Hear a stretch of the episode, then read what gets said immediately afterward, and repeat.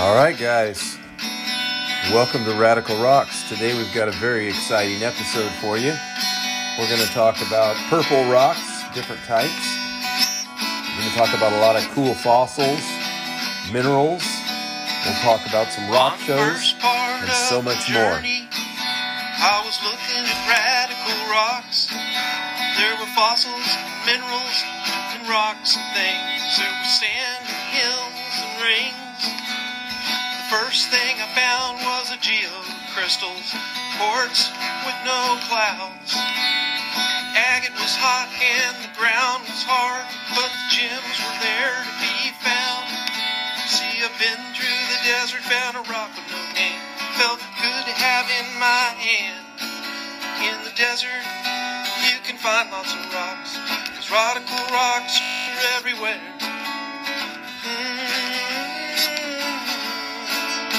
All right, guys. Yes, radical rocks are everywhere. Hey, is that turquoise? We're not going to talk about turquoise today. Is that a saginite? We might talk about saginite. Can't wait to get these home and make some cabochons. Make some cabochons. All right, guys. Thank you for tuning in. Thank you for supporting our social media. We're on uh, YouTube. We're on um, MeWe, Locals, Parler. We're on Gitter. And, uh, oh, we just got started on uh, Truth Social, too, if you like that format. We've got uh, blogs also, blogspot dot com, um, Radical Rocks. Look us up by Radical Rocks, where you're going to find us all over the place. So today, guys, we're going to talk about sea creatures that looks like it walks on stilts, mission geology, lost gold mines, Uh, gemstone hunters that die, largest uranium discovery by a amateur rock hound. We're going to talk about uh, some rock shows, purple gemstones, and so much more. So much more. So let's get into it. Um, maybe you can tell by my voice, but I've been hit with uh, what seems to be a spring allergies or maybe even a little cold all of a sudden. Just came out of nowhere. So uh, bear with me, and uh, let's get right into it. Let's get right into it. Have you ever heard of Lightning Creek? Well, Lightning Creek, our friends at um, Junior Mining dot com had uh, some stories on some gold mines and stuff, and they were okay, but I think we ended up going over to our friends at, uh, yeah, I think that's where it was. Anyway, you go to lost mines dot net, and you can look up the gold of Lightning Creek, B C, British Columbia. And this area was a really neat area. It's, the history goes all the way back to the eighteen sixties. There was three prospectors in particular, who were looking for new creeks to mine because uh, they'd mined areas with plenty of silver and gold and stuff like that, but they're always looking for richer ground. Uh, the guy's names was Bill Cunningham, Jim Bell, and Jack Hume. We've read about Jack Hume before, but as they were looking around this Lightning Creek area, they found some decent gold, but they were still looking for better stuff, and supposedly Bill slipped down off some cliffs, fell and rolled down an embankment right to the creek's edge. The creek turned out to become known as Lightning Creek, and within a few short years, there wasn't a speck of ground on this creek that was not staked. Now, once word got back, a town was built, thousands of miners into this rich area. There's opportunities for business owners. By eighteen sixty-three, the town of Stanley was built. The town grew fast and was the largest town in the area, even larger than uh, Bakerville, which is a fabulously uh, gold area also in British Columbia. Now, over half the population was Chinese. Most of the Chinese were brought over to help build railroads, and then they were allowed to stay afterwards. The town had everything you could need back then, including three hotels. One of those hotels still stands today. Um, the other town that was built during this time to service this same area, this gold mining boom, was the town of Van Winkle. Yes, I guess Rip Van Winkle must have lived there. I don't know. The town of the street of wooden stores, restaurant, bakery, and on one side of town was a government encampment consisting of several tents. After a while, the wagon road trail was moved, and the road to Bakerville bypassed Van Winkle and went through Stanley instead. And that brought an end to the town of Van Winkle. Gold was plentiful at Lightning Creek. It's reported that thousands of pounds of gold were mined out by hand. The largest gold nugget weighing some thirty ounces all by itself. By eighteen seventy-four, it was reported that half a million in gold was mined in that year alone, and the following year, even more gold had been mined from the larger areas and operations that had started up in this area. Soon, year by year, the creeks let out less gold. Pay layers were getting deeper. Many miners moved on. A lot went up into the Bakerville area because that area was getting a lot of attention. So The little, the little that is left of the Stanley area uh, today is a cemetery, the old Lightning Creek Hotel, and visitors can still see a lot of the old broken rusty metal and overgrowth. Little else remains. So that's the old lost gold mine story for today. Um, next, let's talk about Michigan um, geology and natural resources. That's a real good copper area in Michigan. If you go to https semicolon backslash backslash w w w dot michigan dot gov, you can look up all about Michigan's geology and natural resources. You can look that up. It has two peninsula-shaped uh, areas uh, at the surface that are surfaced, rather, by glaciers, and the subsurface geology, there's many unique and valuable mineral resources. The metamorphic and igneous rocks in Michigan's Upper Peninsula are among the oldest in the world. They have a long history of mining that includes both ferrous metals, like iron, and non-ferrous, like copper, nickel, silver, and gold. Sedimentary rocks that are quarried out of the area are limestone, dolomite, and sandstone. These are used for different construction processes. Uh, gypsum deposits are mined in Michigan. This is used as fertilizer, also to make drywall and plaster. Rock salt is mined under the city of Detroit, and brimes are produced from the wells throughout Mich- Michigan's Lower Peninsula. They use this for dust and ice control on roads, within a variety of chemical manufacturing and fertilizer industries. Also, Michigan has oil and natural gas deposits throughout the Lower Peninsula, has been producing commercially since nineteen twenty-five. Um, some of these areas are considered depleted, but uh, natural gas and liquefied petroleum has uh, uh, been stored there in caverns and such.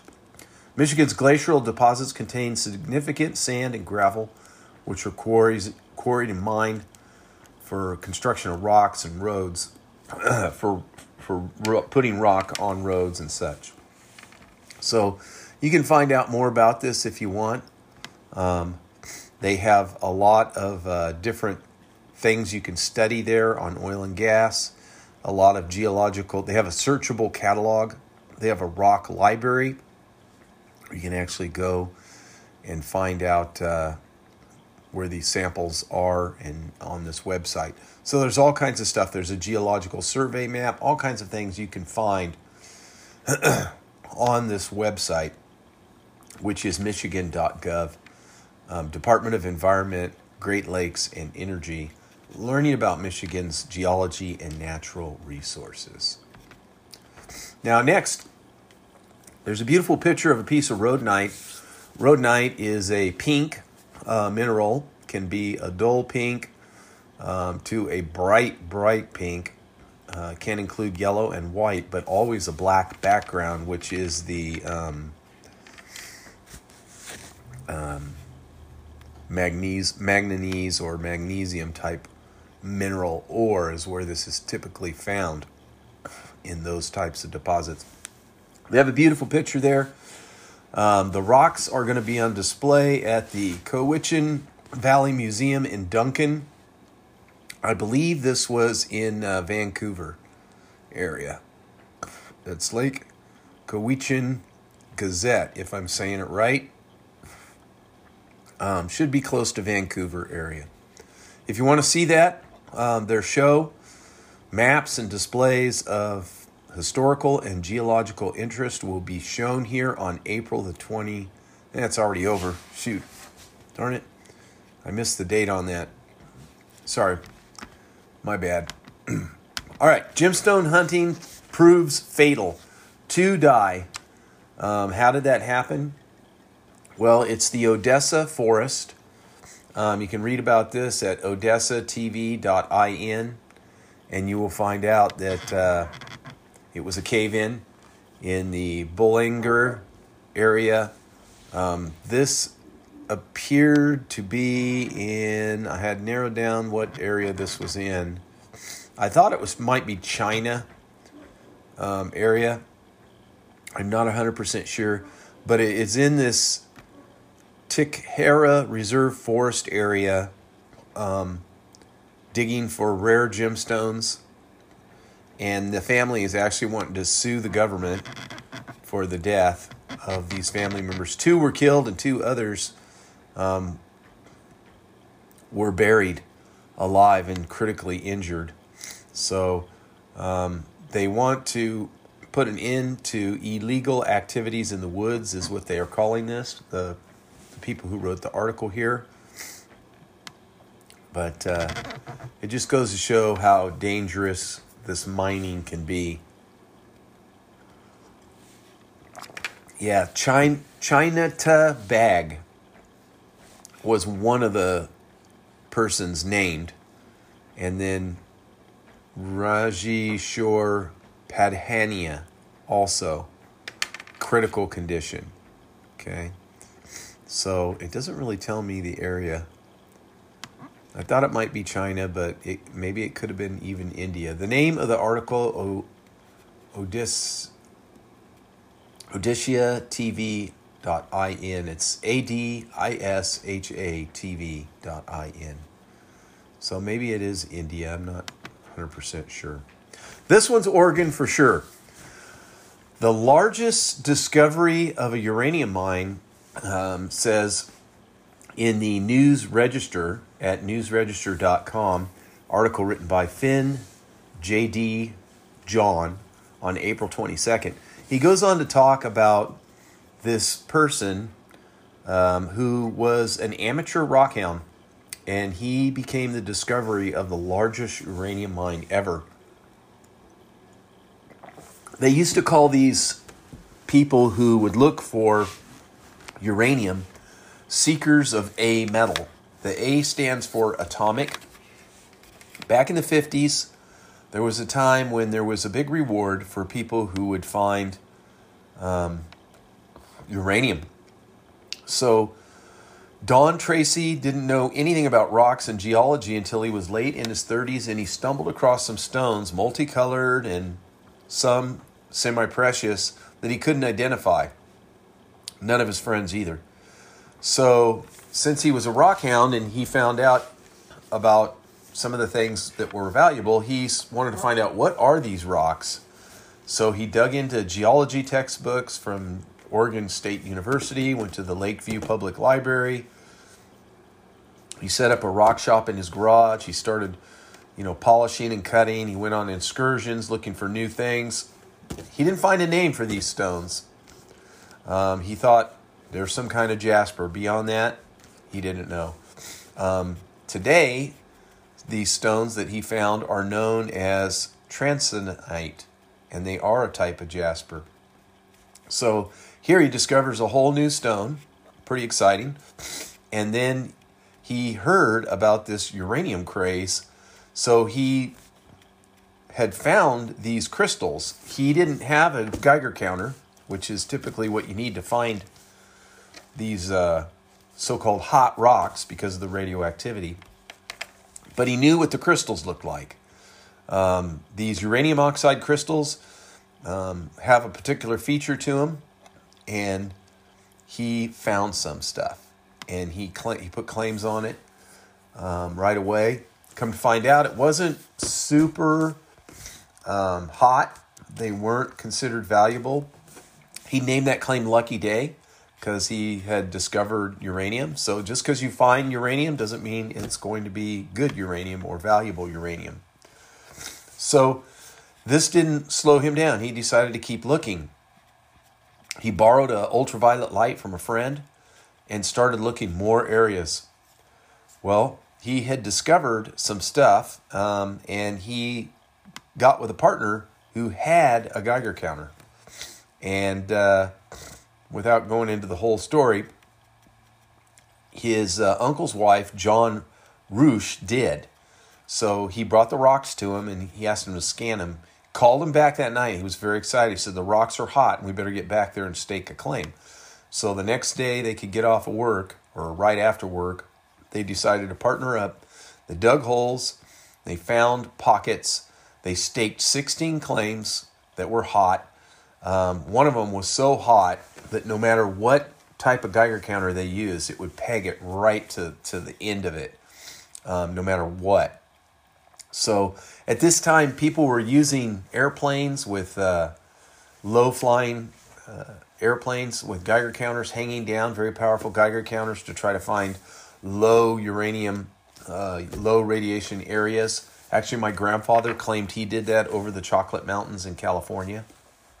Um, my great-grandfather did it more traditionally and found a uranium mine in, in the Kelso Valley area, up, up in that area, and the government took it away from him, and he never got a penny. Um, I don't know if anybody's allowed to mine there to this day, but these guys seem like were very fortunate. They were able to get all these claims. Um, they were able to start digging and mining. Uh, over one crazy summer in nineteen fifty-five, um, people had caught wind of it. Some two thousand people came by and started taking tons of material from the road. ten thousand claims were staked in the Fremont National Forest by these other prospectors hoping to strike it rich. And uh, as most uranium stories, they just don't have a happy ending. Um, even the ones who did get the really powerful uranium, they didn't really realize how dangerous it was. And because of that, um, particulates of this dust would get into their lungs and uh, give them cancer uh, dozens of years later. And uh, unfortunately, the ones that worked underground and in the pits Um, were the ones that had the worst uh, success. The more confined the area was, the more more uh, likely you were going to have um, cancer. So that area was put into a government Superfund cleanup program because of all the radiation in two thousand one. Most of that stuff's been hauled away, and uh, areas have been cleaned up. Now is a beautiful meadowland that's quite pretty. And uh, some areas are still closed off due to lingering radioactivity. Sounds like it's a pretty hot area, I mean. But that is the history of a amateur rockhound who made a huge discovery of uranium. Scientists make miracle breakthrough to revolutionize solar power. Anthony Cuthbertson tells us about it in Yahoo Entertainment uh, on April twenty-first. This new material Um, was discovered by a team in Hong Kong, and also they paired up with the Imperial College London to find out how to make these super powerful um, solar panels, better than the traditional silicone cells that are used now. Uh, they're about ten times stronger, as I recall, and they're lightweight, they're flexible. This opens up the opportunities for coating glass windows, and uh, using layers of solar panels to do that. Also coating the outsides of buildings and other things. The distinguished professor of physics at the University of Utah described this uh, property of this material. The material that they came up with is called perovskites. Uh, perovskites. Perovskite is a mineral, or a miracle, a miracle mineral, as it was called in two thousand seventeen, and they felt commercial uh, commercialization of this was at least a decade away. But they have found a way of making the metal um, using a special process to make it quicker, Uh, to make this property, and they plan on utilizing this pretty quickly.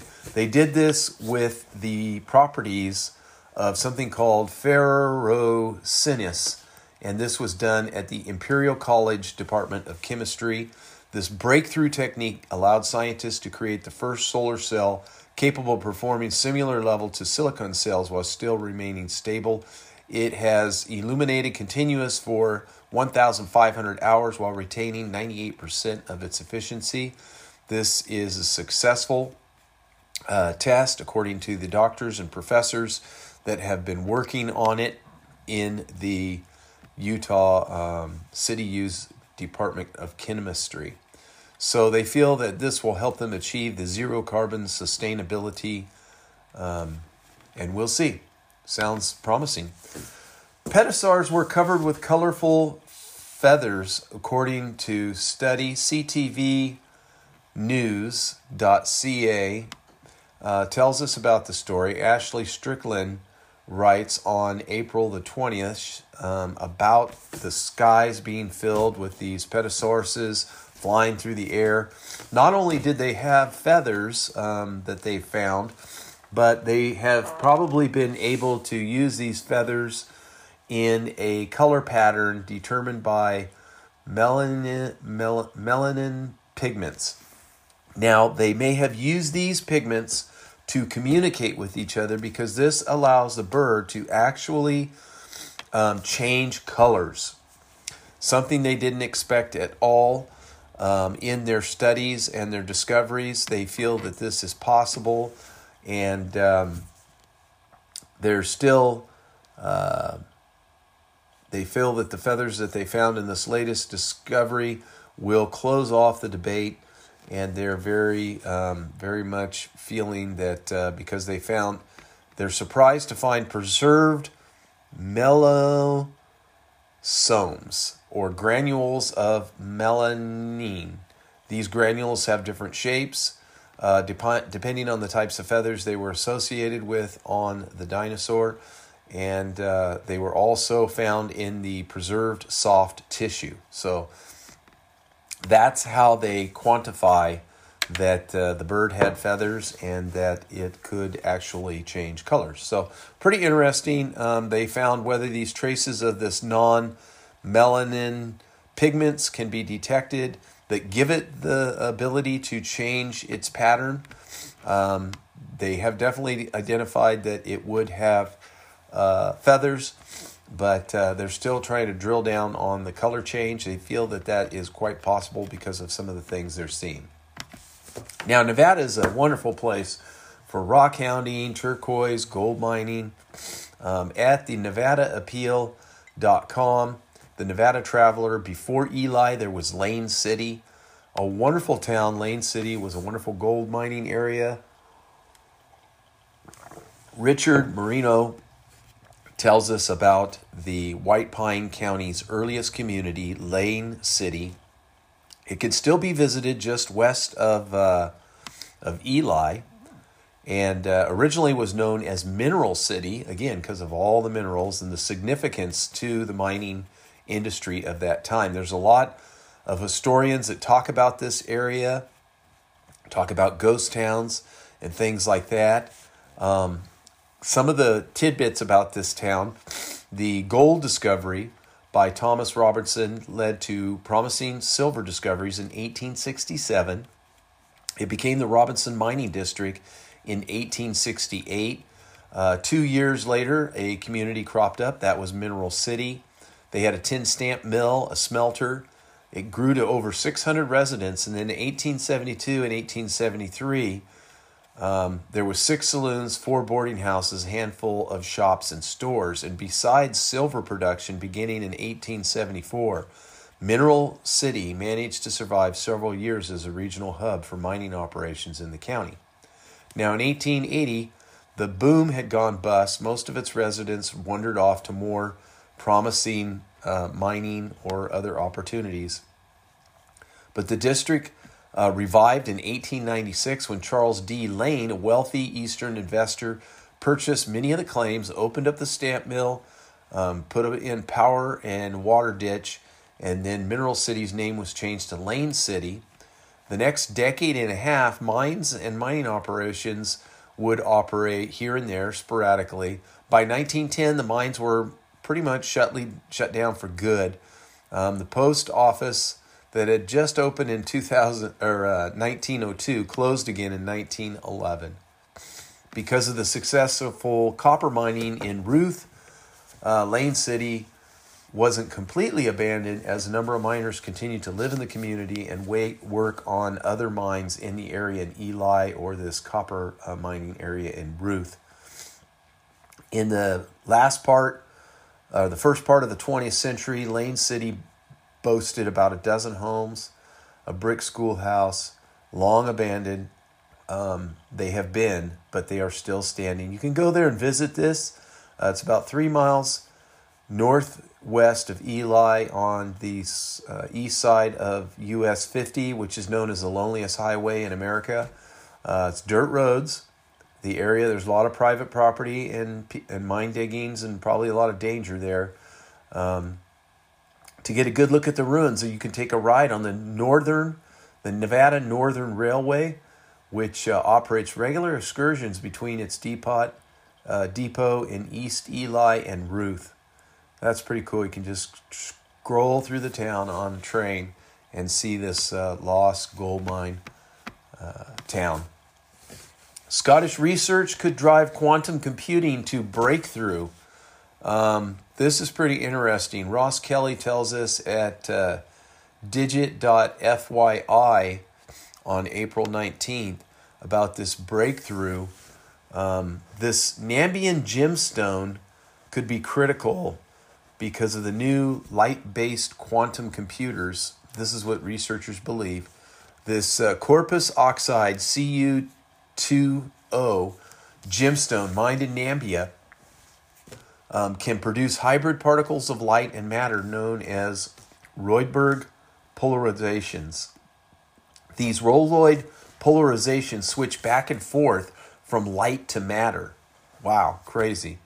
Rydberg polarizations, light and matter, are equivalent to each side of a coin, with the matter side allowing polarization to enter with each other.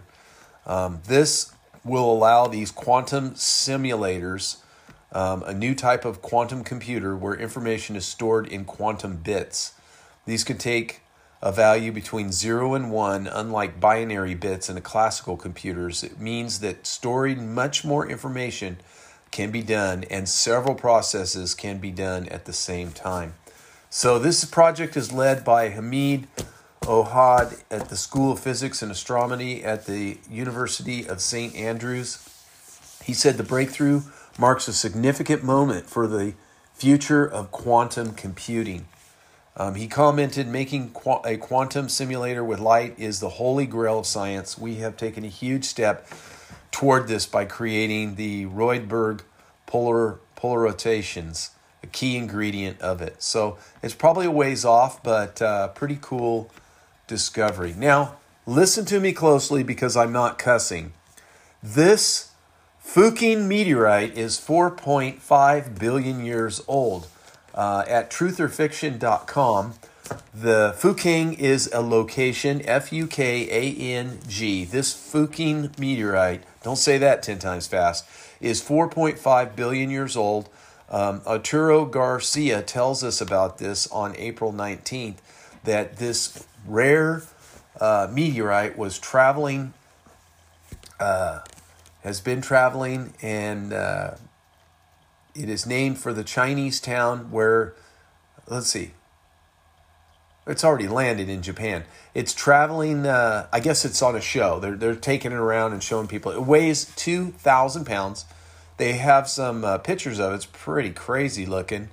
Um, looks like it's made out of glass or something. The Accompanying text photos, a fragment of the meteorite reads, "This Fukang meteorite is four point five million years old and weighs over two thousand pounds." They got a picture of it, and the sunlight shines through parts of it. Um, some people say it was discovered in two thousand eight, um, but whatever. Its core is, compo- is composed of iron and silicate known as olivine, so it is like a glass. It's pretty cool. Um, It has been listed at Sotheby's uh, auction, so that will probably sell for a good chunk of money. They they think it will go for about three million dollars. Well, it was sold for three million dollars in two thousand eight, so it might go for even more than that. Um, they've polished a few little pieces of it, I guess, and uh, it looks pretty cool. You can see a video, too, if you want to go here. It's truth or fiction dot com. Just look up that... Uh, title that I told you in the beginning. Now, we still got some gemstone stuff. We're getting to it. Introduction to lapidary. If you are basically new to lapidary, there is a class that you can take. Um, safety, basic skills to saw, grind, sand, polish, different kinds of rocks at the Wisconsin Union, W I S C dot E D U. If you're in that area, you might want to look that up. Um, it is pricey. It's one hundred eighty bucks. I would say go join a rock and mineral club. It's cheaper. You can use their shop, and an old-timer will show you how to do this. But if that's not available, you can you can do that. Astonishing gemstone worth one hundred twenty million dollars unveiled in Dubai. This is the ruby we've talked about uh, periodically. This is an update, April sixteenth. periodical today dot com by Tikhara Saeed. And this baby is eight thousand four hundred carats. You can see some video of it and pictures of it if you just look that up, the largest ruby. Um, beautiful, beautiful gemstone. The Searchers are having their sixty-first annual Gem and Mineral Jewelry Show at the Brookhurst Community Center on April thirtieth, which is a Saturday, and on Sunday, May first, which is a Sunday. Starts at ten. Um, goes to five on Saturday, goes only to four thirty. You go to w w w dot searchers rock dot org. Find out about it. It's free. Um, door prizes, all kinds of good stuff. These are a really good group of people with a lot of knowledge. Um, go check it out. All right, let's talk about some purple rocks, gems, and minerals. Okay, this information comes from a lot of sources, um, but I'm also tying in some rock and gem and uh, some personal experience, so so don't get in trouble for uh, pleasurizing. But purple is a beautiful color. Purples and blues, always been desired. Um, Charolite is a rare silica mineral with a chemical formula that is quite long. Um, it occurs in a massive form, not as crystals. Charolite is named after the place of its discovery, which is the Murrunsky Massif at the confluence of the Chara River and the Toko River in the Sakha Republic, Yuk- Yukatai of eastern Siberia in Russia. It is a singular deposit in the world. That's the only place you're going to get it. That's why it's so expensive. It's mostly opaque. Um, at best is highly translucent. I've never seen translucent. Uh, I've never seen it where light will go through it. So that would be awesome to see a piece like that. That would be very, very valuable. It has swirling patterns of deep lilac, violet to purple color um, because of magnesium and iron, while the fibrous asbestos, so you definitely don't want to cut this dry, um, asbestos charolite bands display a silky... Um, They call it like a cat's eye effect. The uh, cat cadency, I'm not sure how to say that, but it's a cat's eye effect. But it has a beautiful, um, I've never seen it with a cat's eye, but I'm sure it does. But it does have a beautiful pearly luster. This stuff can splinter and split apart, so be very careful. I tried to make a heart out of one, and I ruined a couple pieces before I did. So making a small heart is tough. Um... The reason charolite uh, splinters is partly because of the minerals that it makes up, that makes it up, which is uh, carbonites, um, quartz. The more quartz, the better. Pale greens, microline feldspar. Um, the feldspar can, can be stringy. The dark green to black star-shaped sprays of um, uh, arugite, sphere, raspberry red, federite, and golden catadent blades of tinska, tinskite create striking flower patterns. Um, one distinct variety known as flower charolite articulates rich, visual, complex mineral patterns reminiscent of a painter's brush strokes or delicate crown stems of flowers. Flower charolite has beautiful, visually ornate look, and some pieces contain bluish violet hues that match exactly the veri-peri color. Um, interesting.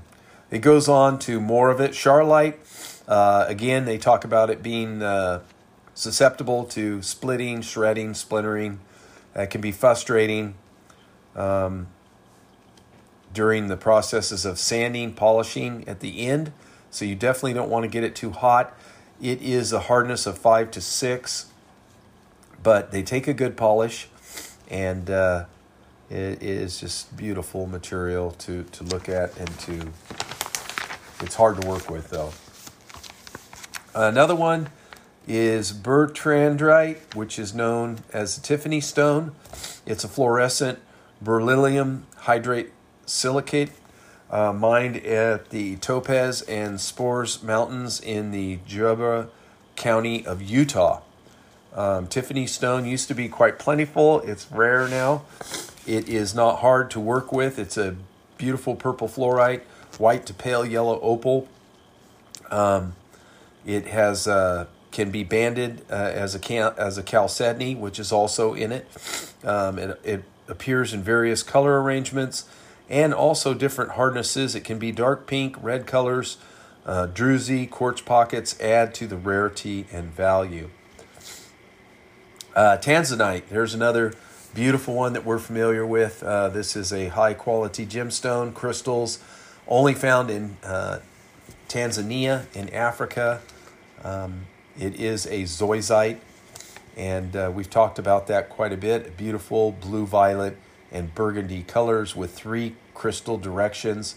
Um, pretty tough to uh, to grind, and, and with just grinding, typically it's cut as a uh, faceted stone.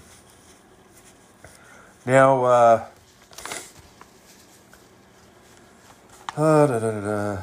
Blue chalcedony, um, the holy uh, chalcedony can be very beautiful. It is a variety of quartz found uh, near, I guess it would be not Ho, Ha, Holly, Holly, just four miles southwest of the town of Sweet Home in Linn County in western Oregon.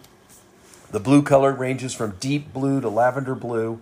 Some have uh, lacy bands and fortification patterns, which are the tri-shaped or square-shaped, usually tri-shaped, triangle-shaped. Sometimes occurs in an outer layer of rhyolite, very beautiful um, and very desired for carvers because of this color and uniformity.